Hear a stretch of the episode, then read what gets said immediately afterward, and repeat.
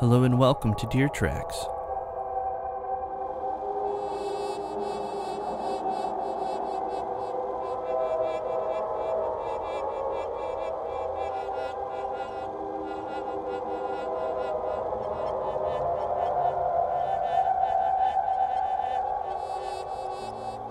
It's great to have you back in my neck of the woods as we gather together for another episode of the Deer Tracks podcast.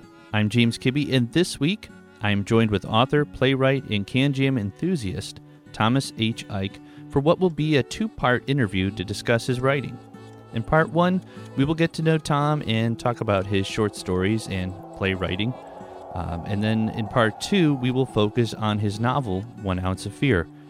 But before we bring in Tom, I would like to thank you for being here, whether you're listening for the first time or have been listening for a while. I really appreciate your interest, and if you enjoy the content of this podcast, please take a moment and give us a five star rating and positive review wherever you are listening.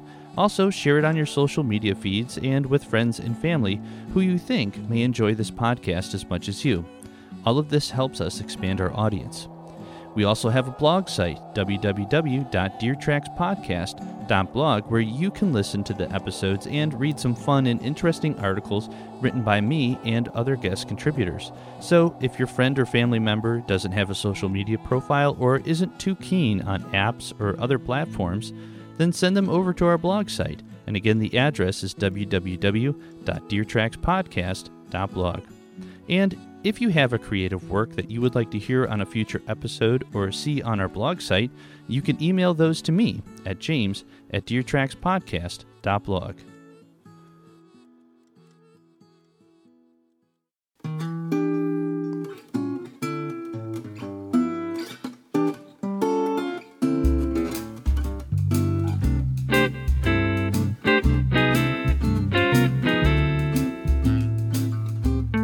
So, as I mentioned this week, I am joined by Thomas H. Iak to discuss literary forms I don't normally cover, and these are uh, short stories, playwriting, and novels.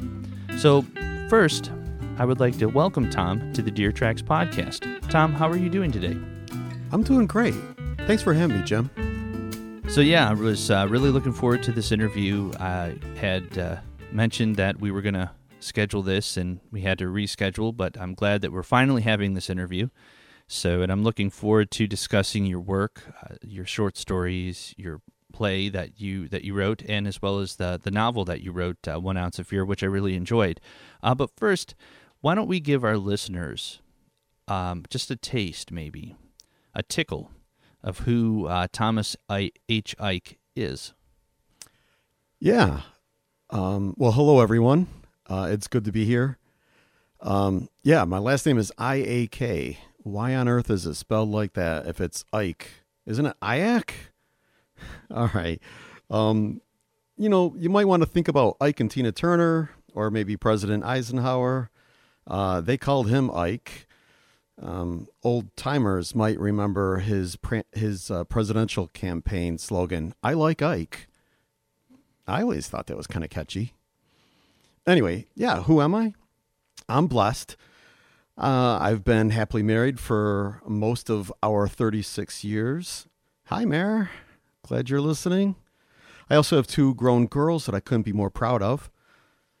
Um, for a paycheck, by day, I'm a lab courier for Kaleida Health. I drive around, which, you know, it's a route, gives me plenty of time to basically hang out with the characters in my head. So I've always been creative. When I was young, I was drawing all the time. I mean, all the time. As far back as my preschool years, when I sold a drawing of a brontosaurus to my sister's teacher, um, I've dreamed of being an artist. I think he gave me a whole quarter.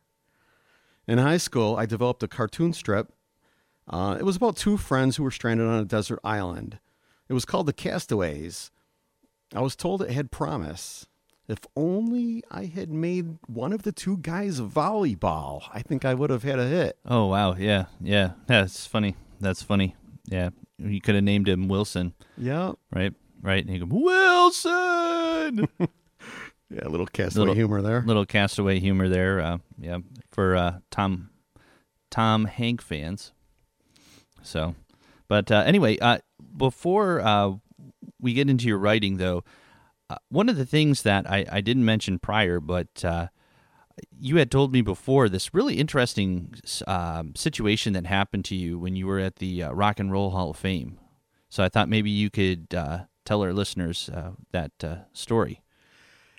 Yeah, you know, just like most things in life, I just kind of bust in and I don't really pay attention to what I'm doing uh, when I start out. My wife had did a little research on what was going on at the Rock and Roll Hall of Fame, but I just wanted to go so bad. We went for our 35th anniversary, and um, I mean, the basically the first floor was everything you'd expect. Uh, it just the highlight for me was seeing the little tiny piano that was in the basement of Paul McCartney's girlfriend's apartment. Uh, little tiny piano. He wrote a ton of songs on that little piano. I thought that was really cool. So anyway, the third floor was something I wasn't expecting. It was very interactive. You could strap on a guitar or a bass or sit behind a drum kit and smash away if you felt like. You could learn to learn how to um, operate those things. I never really thought I would do any of that stuff, but at one point there was a band setting up. And I'm like, sweet, we might be able to hang out. I don't know who these guys are. They're all kind of young. Who knows who these guys are? And as my wife and I were discussing this in the hallway, there's like a little garage set up. It even had like a garage door, if I remember right.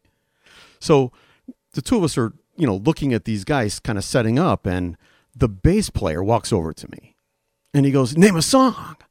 And I'm like thinking to myself, yeah, as if this kid could just take requests and the entire band could just, you know. So the zombies uh, happen to have recently been uh, inducted. So I said, Give me something from the zombies. And he goes, Like what? So I said, How about She's Not There? He goes, How's that go? So, you know, just like saying a little bit, and he's like, oh, yeah, yeah, yeah. And as he's backing up into his little place where he's got his pedals and his mic and all that, I just sort of followed him in. I looked over at the bass player or the drummer and the guitarist, and of course, they're kids. They're on their phones. And I'm like, yeah, like as if these guys are really going to be able to play. And then a fourth guy walks in. He sits behind this massive keyboard and he goes, What song are we doing? And the bass player says, She's Not There by the Zombies. And the guy goes, Oh, I love that song, which I get it. You know, it's got a lot of keyboards in it. And then the drummer says, Well, there's not a lot to this song. And I realize the two of them are listening on their phones to the song, learning it on the spot. Pretty soon the song er- erupts around me. And I'm like, We better get out of here. Just as the bass player looks over at me and goes, Hey, dude, you're way too far away from your microphone. That's a good one. That's a good one. Yeah, I actually ended up singing She's Not There by the Zombies at the Rock and Roll Hall of Fame. But by the time we got to the chorus, though, I was like doing the whole Elvis, like where he cradles the microphone. you know, I was just going at it. Yeah, is like, that is that when you uh, got that uh, you know that that uh, suit you know that Elvis would wear the yeah, I probably should have tried to do a little Elvis or something. And I was really glad that the rest of the band sang. I'm sure uh, didn't turn out that great. Of course, we both had recording devices in our pockets. You think either one of us would have got this thing on, you know, no. And I guess that's probably a good thing. I'm not a singer. So, uh, well, that was a pretty interesting story. I, I, I definitely like that one there. Definitely uh, something to remember. You know, something that uh, probably hasn't happened to a whole lot of people at the Rock and Roll Hall of Fame. The some dude stood up like right after that. I mean, a few people applauded, and the guy raised his hand. He goes, "Can I go next?" He played he he did "Zombie" by the Cranberries, and he nailed it. Oh yeah. Yeah. Afterwards, I mean, a lot of people applauded, and afterwards, I'm like, dude, if you had went first, I never would have went. He goes, I'm a singer. Ha, go figure, right? Right. Yeah. Showing off, showing off.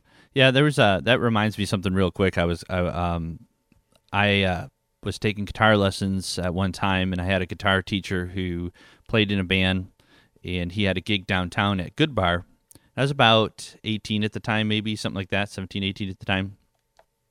So he invited me to help him out. That way I can kind of just basically help like lug gear and stuff and uh, it, it was funny because so we got there and uh, I, I they went on real late, so you know, typical kind of like bar kind of gig. You know, go don't go on till like eleven, till like two in the morning, whatever.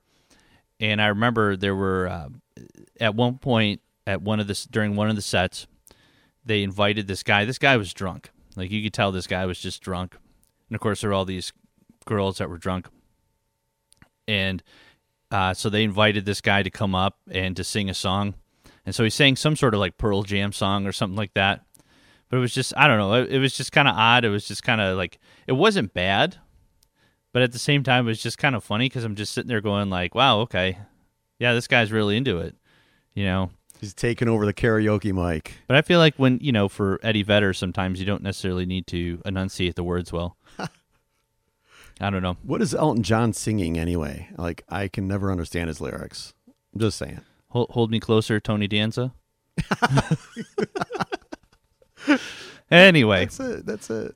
So uh, let's uh, uh, focus uh, in on your uh, writing here. So, uh, how did you begin writing? So, what was what was kind of the story on that? I mean, you mentioned about how you started drawing. So, but yet you end up being an author instead of a uh, painter or drawer or animator. So how how did that uh, transition? Yeah, I was in college when I first tried my hand at creative writing. Um, I, we were freelancing. A friend of mine and I were freelancing illustrations for a local author's children's book. When full of hubris and inspiration from the good Dr. Seuss, I reworded his story, made it rhyme. I mean, it's a kid's book. Anyway, I've always enjoyed telling stories, especially to my daughters at bedtime and on hikes. Sometimes I would just make them up as I went along. Most of my tales would just remain verbal, but I did spend a little time working on a tale for each of them. For Amanda, who's my firstborn, uh, she was maybe 12 at the time. I worked on a middle grade sleuth mystery. Honestly, it really wasn't very good you know what my problem was is that well one of my many problems was that um, when i'd started writing i'd stopped reading you know writers need to read anyway like i said i started working on two stories the other one was for michelle she's four years younger than amanda so maybe she was eight you know seven uh, i made it rhyme of course i was raised on dr seuss so actually that one there actually i felt like turned out pretty good. It's a cute buddy story about a bird who refuses to fly and an ostracized worm. Willie's wormholes were just way too big. Um, there was a line, something like uh, Willie the worm was an overachiever. When he dug a hole, it was big enough for a beaver.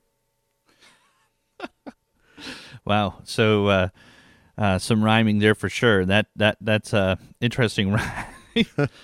But I, you know, at the same time, I like the concept of that story. But uh, obviously, with the rhyming in that, and given that we started sort of like this podcast, um, focusing a little bit more on poetry. Obviously, rhyming is a big thing in uh, in poems.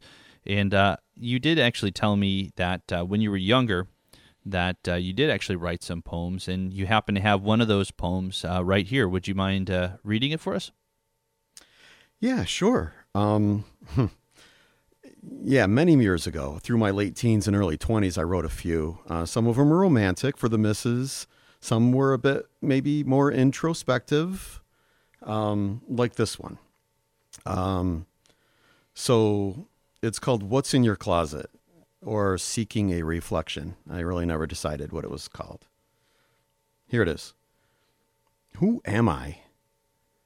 Those bones in there, they're not mine just some stuff someone left behind. Those things you see, they could not be, and I'll not look, 'cause it's not me. Well, you couldn't be certain the wounds weren't hurtin'. Someone's pulling strings from behind the curtain. On my shoulder, I wear a chip, like a scolding from the hip. My frame of mind, a magician's trick, a pirate's find, a ton of brick. Medicine that makes you sick. Thought for naught, cause you's a little light, but not enough to see that things are not right. Life is crowded and eyes are clouded. Feel your way through the day while the grand prize remains shrouded. Yeah, that's um I, I really like that. I like that uh, poem there. And I mean there were definitely some really nice lines. Uh, one of the ones that stood out to me was on my shoulder I wear a chip like a scolding from the hip. But certainly uh, being able to uh, write poetry uh, it, and do that, I mean, and, and putting words together, because words create pictures. Um, they create, and, and so it's when you're writing, you want to be able to not only communicate uh, your the thoughts, but also paint the picture of those thoughts and of that scene and, and of the characters and everything that are filling these stories that you write. Uh, and so uh, I really enjoyed the short stories uh, that you shared with us. Uh, one of them I read on, on a, a, couple episodes back uh, called Farewell Earthlings. And then the other one I shared on our blog site, which is Mother May I. Uh, both really just interesting characters, kind of first person accounts.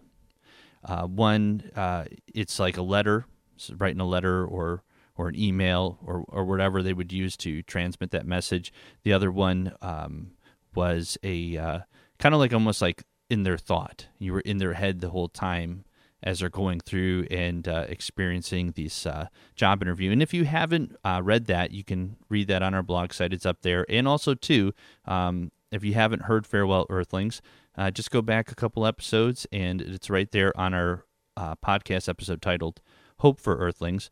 Uh, but what I wanted to do was just talk a little bit about those. And what I wanted to uh, first see is like, so what was it like writing uh, short stories? Uh, you you do like to tell stories. Um, I remember we were talking about how you like to define yourself more so as a storyteller and obviously um, writing a novel you know you've got a little bit more space you can be a little you can you can kind of go on for a while with uh, place and setting and, and developing the characters but in a short story you only have so much time and, and so many words to develop these characters to develop the plot and, and, and to make us care enough to finish it so uh, what what are kind of your experience with writing and uh, with those short stories and uh, especially uh, with the two that we uh, shared uh, on the podcast?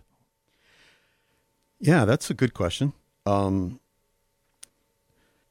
short stories are hard because you need to develop a believable character or believable characters while still building an interesting and intriguing plot. Um, I mean, it's it's an excellent exercise if you want to grow as a writer to try to do it. It certainly will um, make you a better writer.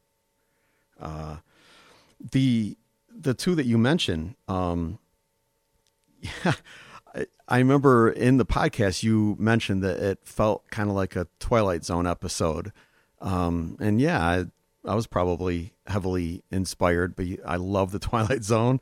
Um, I love creating stories that uh, are kind of a little out there with a twist. Um, as for Mother May I, um, I don't know. I was just kind of thinking about ch- childhood games, and I was, I mean, they're all pretty much the same. If you're fast or quick or athletic or smart, you can win a childhood game, unless it's Mother May I.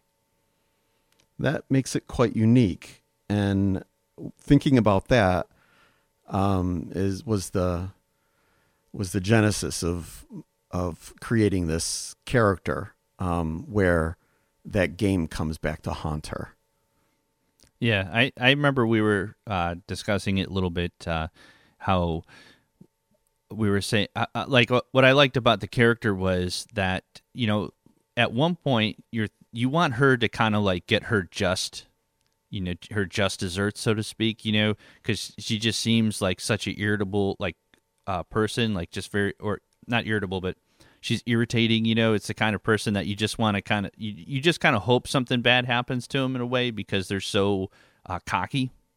And then um but towards the end of it you're like man i'm kind of glad it sort of ended like that as opposed to what initially we were kind of hoping that like at one point you're you're the the twist is you're thinking okay she is going to get her just desserts and then all of a sudden it's like she doesn't give in and you're almost kind of glad that she didn't give in it, it was I, I really liked how that sort of uh, worked in that story. And there was a lot at stake for her. I uh, was careful to set the scene so that you could see that this is something that the character really wanted. And um, uh, with very few words, but uh, so that she would be highly motivated um, to maybe um, bend her will. Um, and yeah, it was really fun creating a character that the reader was probably not going to be rooting for. Yeah, it's well, you know, it's like the reader's not rooting for it for most of the story. Then at the end, they almost kind of are because they're kind of like, "Oh, I'm kind of glad she did that now," because it, yeah. Um, and again, it's up on our blog site, so if you're listening and and you haven't read it, uh, check it out and let us know what you think about, about that.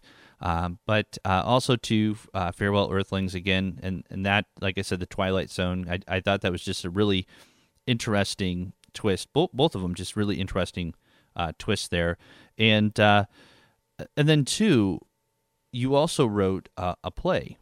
I did. So so we go from trying to flesh these characters out uh, in a in a short format and trying to get people to care about the characters, to develop, you know, trying to develop the characters and stuff in such a short amount of time. And then you wrote a play, and the play was titled Peach Pie. And here, this is like a whole other beast because now you are writing to develop these characters, to get people to care about these characters, to to tell the story, but to do it in a way where it's not so much we're sitting here reading it, but for a medium where it's being acted out in front of an audience. So, how did you go about transitioning from telling stories in like a short story format to telling a story in a like playwriting format? So, there's one thing that you don't know. Uh, Peach Pie. There's a couple things you don't know. Peach Pie was originally a short story. Okay. Um, fairly longer than the two that I did send to you. Um, it's a dystopian romance. Um, it's a short story about a young couple that falls in love during the Second American Civil War. Uh, Still pending? No, the short it's this short story's finished. No, the Second American Civil War. I think it's in the we're I think we're working on it pretty hard right now. um, but anyway, so Peach Pie uh, is also now my only play so far and this is how it happened. Um, I submitted the play for critique uh, in a writing group that I was in for years and years. Uh, f- highly recommend, by the way, getting into a writing group, but that's another story. Um, so the director of Western New York Players, his name is John Reach, uh, would occasionally go to this group, and when he read Peach Pie, he approached me and told me that he felt like with a little bit of work, it could make a nice two part play. The third, second thing that you don't know is that at the time he was doing what was called radio plays. In other words, there's no action. You have actors on the stage and they have old fashioned looking, anyway, uh, microphones. There's no set, there's no costumes. So in creating a radio drama, you have to have all of the action and obviously all the dialogue through dialogue. Uh, talk about a very strenuous exercise in learning how to be concise with your words. Um, John was fantastic. We worked on it for, I'd say, about four or five months. He told me that if I could get it done it could be in his next play, uh, which was, um, or in his next performance, I should say, um, which it did make it. And it was my story, and I think three or four others that we performed live um, two nights in a row. It was fantastic. I wish he was still doing it, but he's now retired. He sold, or actually, I think he donated all of his costumes and set pieces. Uh, I think he told me he gave them to the Buff State Drama Club. Wow, that's really really interesting. Yeah, radio drama. Uh, you know, I'd seen something like that at one time at uh, Kleinhans Music Hall. Uh, with the Philharmonic, there was a uh, there was a group that kind of did some some of that stuff, but then also did some music from like the from like that era as well, like the radio era. You know, like the um, I can't even think of the group now, but uh, anyway, um, like the Bugle Boy, that um, Bugle Boy Company B, that song, you know that. Uh, Yeah. yeah, so so they did kind of like that kind of music, and then but they also did some like these commercials and stuff, and they did this kind of radio. So it was, it gave it kind of like a feel of like a old time you know radio broadcast. And he did the same thing that you're describing. It was yeah, and uh, there was music sometimes uh, that was kind of filling in. It- And then you had we- the gaffer and stuff that was kind of like off to like the side or whatever, doing all the. Uh, I think that's what they're called, gaffers. They're doing all the sound effects and everything like that with all the different, you know. Um, That's that's actually how I became part of Western New York Players is taking on that role first, uh, as the guy who created or provided all the sound effects. They were all digital at the time, except for a couple of them where we needed a loud thud, so I dropped a whole bunch of books. But other than that, yeah, it was all digital stuff. A lot of fun. I'll tell Yeah. you what that seeing my characters come alive on stage was one of the most satisfying things um, in my writing career. It was great. Yeah, that's that's really really cool. That's really really cool. So, um, but anyway, uh, that about does it for our time for this episode. So tune in next week as Tom and I continue the discussion of his work, uh, looking at his novel One Ounce of Fear, and we will have a link to it in the show notes and in the blog post for this episode. Uh, once again, the address for our blog site is www.deertrackspodcast.blog. And again, if you have a creative work that you would like to hear on a future episode or see on our blog site, you can email that to me at james at deertrackspodcast.blog. Well, until our paths cross again, this is James Kibbe saying, so long for now, take care.